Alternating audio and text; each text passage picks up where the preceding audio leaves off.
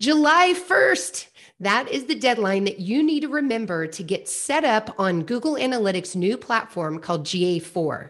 They're moving away from Universal Analytics in July 1st of 2023. However, acting now and getting set up on GA4 will help you have a full year of data so that you'll be ready when Universal gets turned off and you're forced to be only on GA4. You'll have everything you need. All of your compares for a whole 12 months will be there. And um, let's learn more on today's episode of why this platform will be a good thing for you as a marketer and how to get started. Let's do this.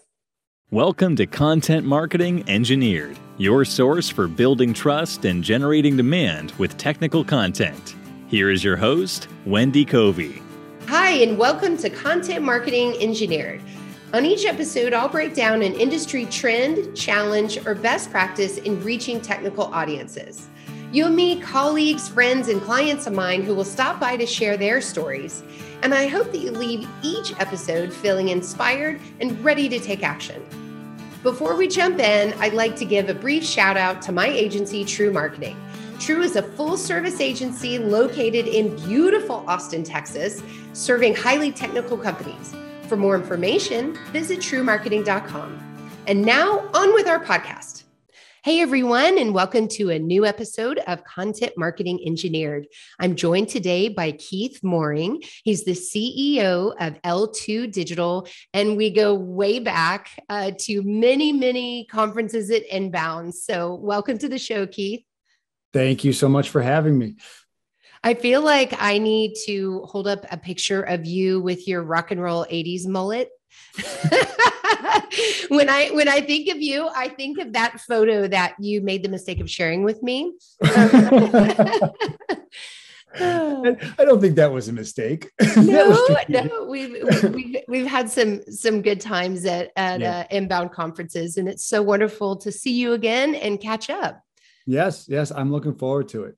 Yeah. Well, last I saw you, you were with an agency called uh, PR 2020, and now you've started your own agency called L2 Digital. So, catch me up and everybody else listening with, um, what, you know, just your career progression, what mm-hmm. you've done in marketing, and what led you to start your agency. Sure. So, going all the way back, um, I started out out of college refinancing people's mortgages. Oh boy. Which was as bad as it sounds.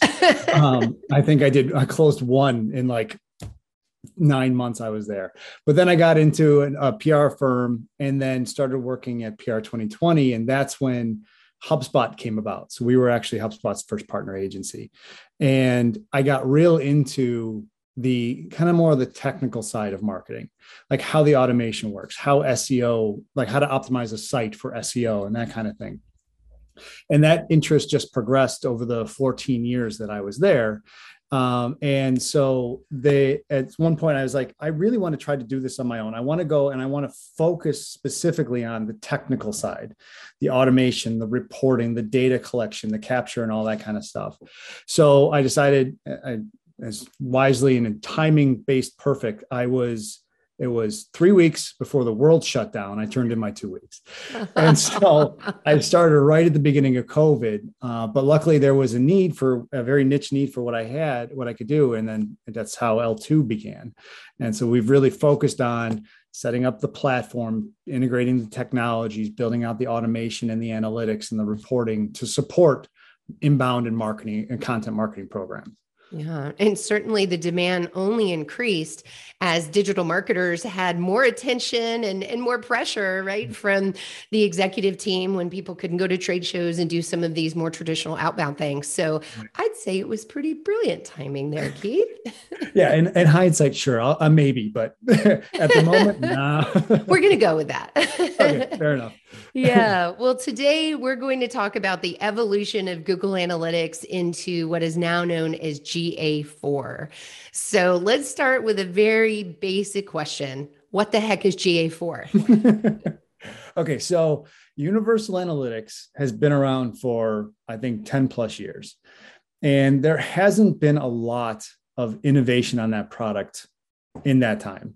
Um, they they changed a couple things, added a couple different interfaces, added in some AI tools, but that was about it. Um, GA4 is the upgrade that should have happened progressively over the last five or six years in one shot. Um, eh, so, in, in, other words, it is now the um, the the tool that will replace the Google Analytics that we're all used to. Uh, okay. Uh, so on July 1st, 2023, they are not just abandoning Universal Analytics, they're shutting it down. It won't capture data anymore. And so they're forcing everyone who wants to use Google Analytics to move over to Google Analytics 4. Well, I'm sure that along with this uh, forcing factor, there's all kinds of great benefits, right? yes, yes, there are there are elements to this system that make it a fundamentally better system than Universal Analytics. Okay. So, like for example, there's new metrics that are going to be available. It's a far more customizable and flexible system. So the um, the type of data you can send over is very very custom to the specific scenario for your website. Uh, there's better AI tools built into it that can actually service insights to help guide your marketing strategy and your content strategy. The, it enables for uh, for the first time cross device tracking. Mm. So if I'm a user logged in Chrome on my phone and on my desktop, Google Analytics will be able to sync the two together. So it's one user, multiple sessions, but across different devices, which is huge. Because uh, before it was just two independent users and you didn't know. Um, there's different data streams that you can funnel into it. So, like a website, and if you've got an app, for example, you can feed both data into one analytics account.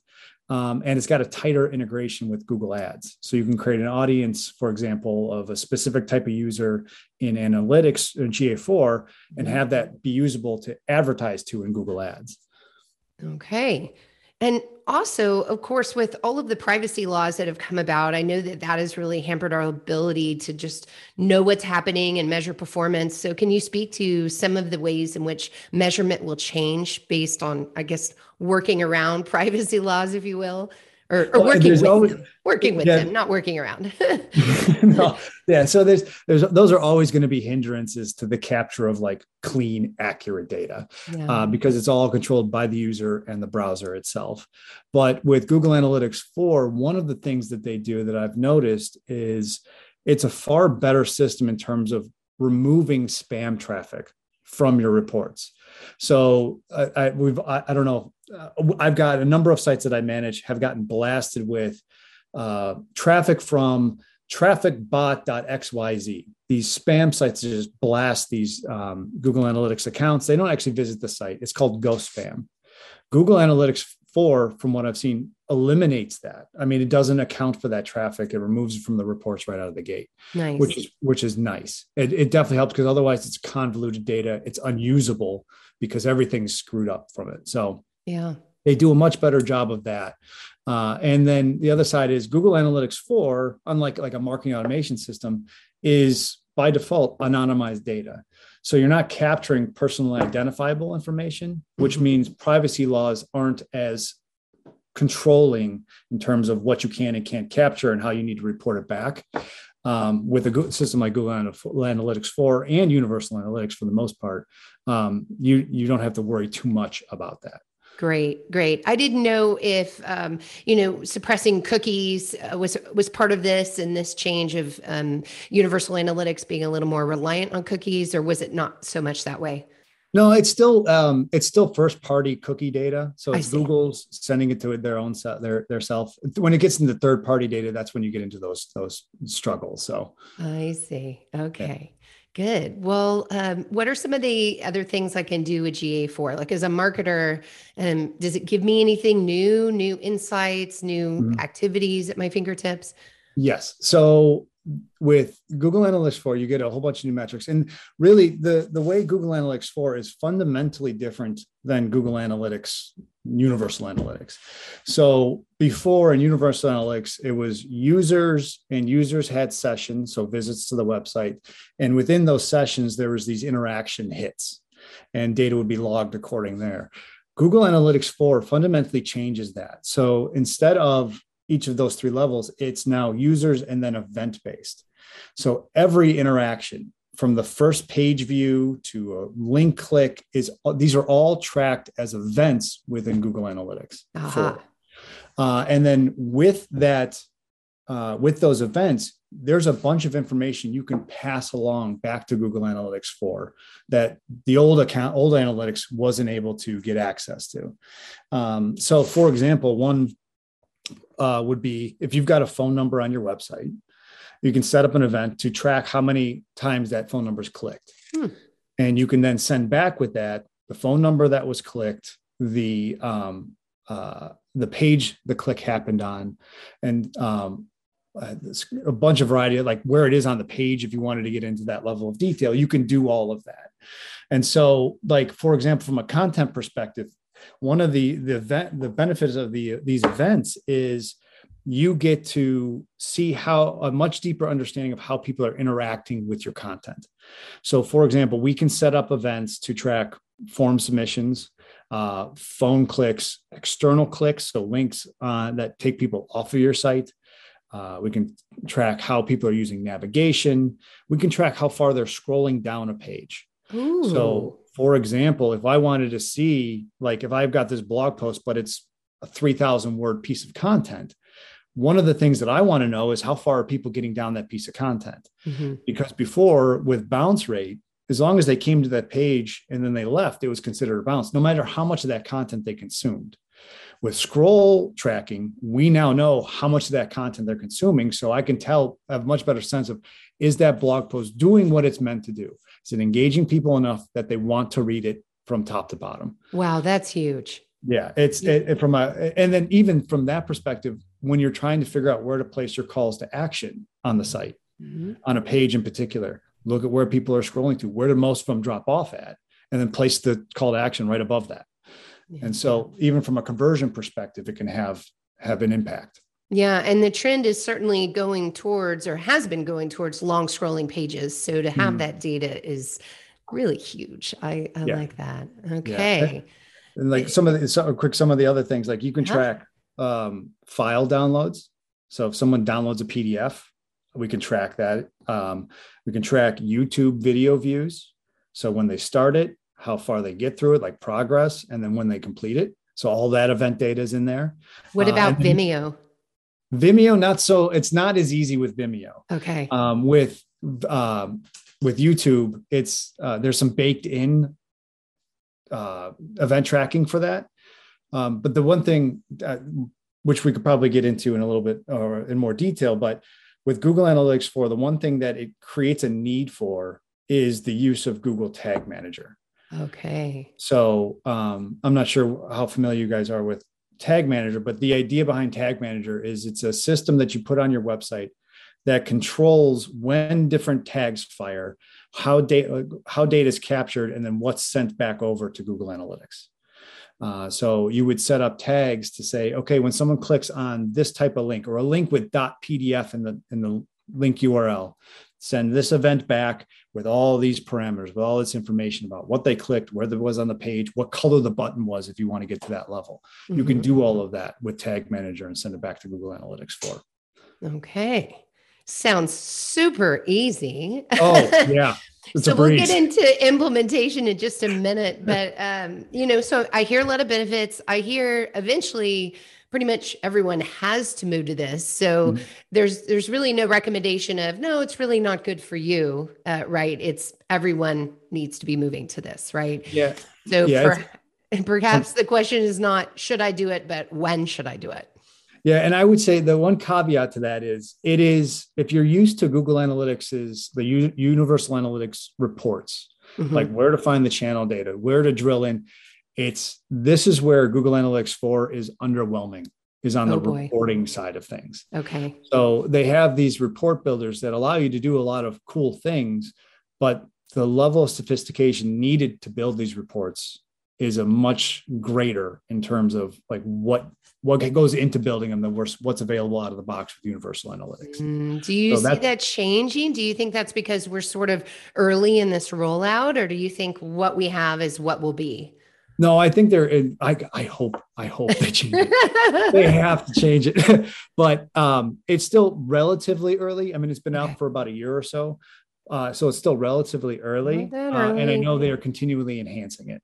Okay. Um, but man, if they don't, we're all in trouble. So, because Okay. part of it, I mean, some of the basic stuff that you can get out of Universal Analytics, it takes some work to get out of Google Analytics 4.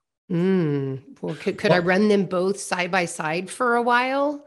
So that's actually the thing that we're recommending is the setting up a Google Analytics 4 property uh, and using Tag Manager to control what goes in, but then setting up a new Universal Analytics view that receives event data the same exact way that Google Analytics 4 uh, property receives it.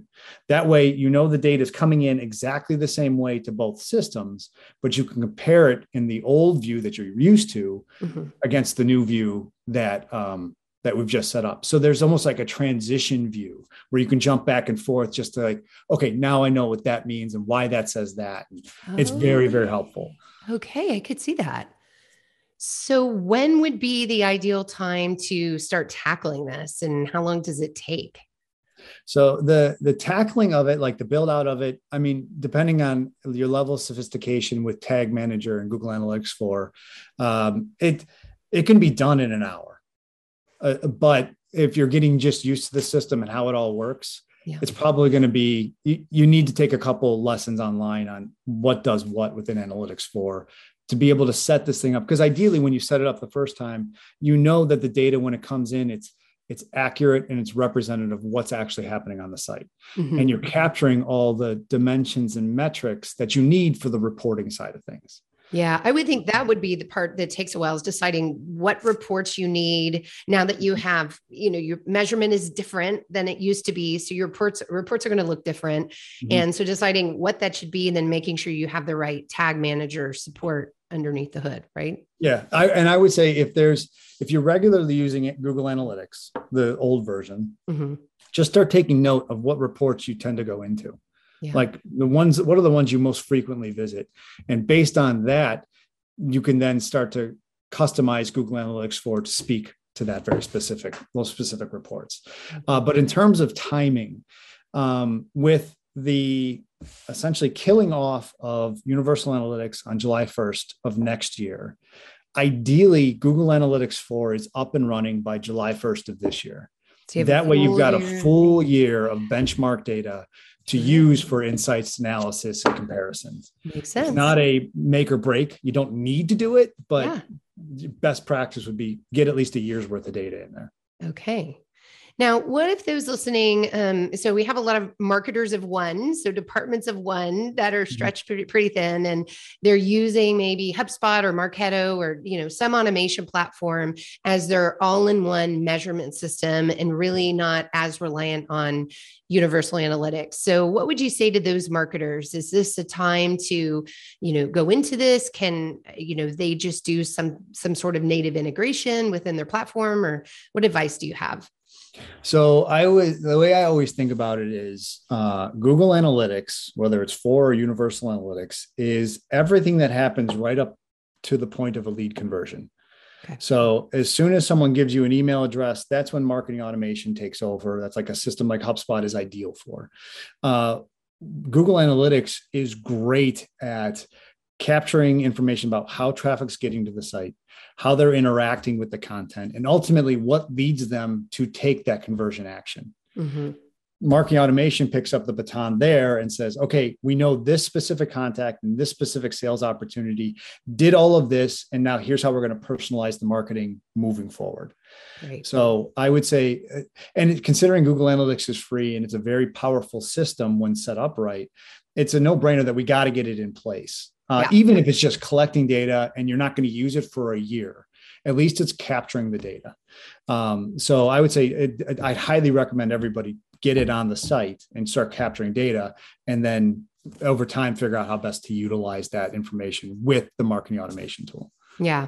And and just to make sure I understand. So so if someone doesn't do this by this July and they wait until this deadline, what's going to happen is you have some reports that use different terminology than the new ones and you kind of have apples to oranges when it comes to your baseline and your comparison metrics, right? That that's pretty 100%. terrible.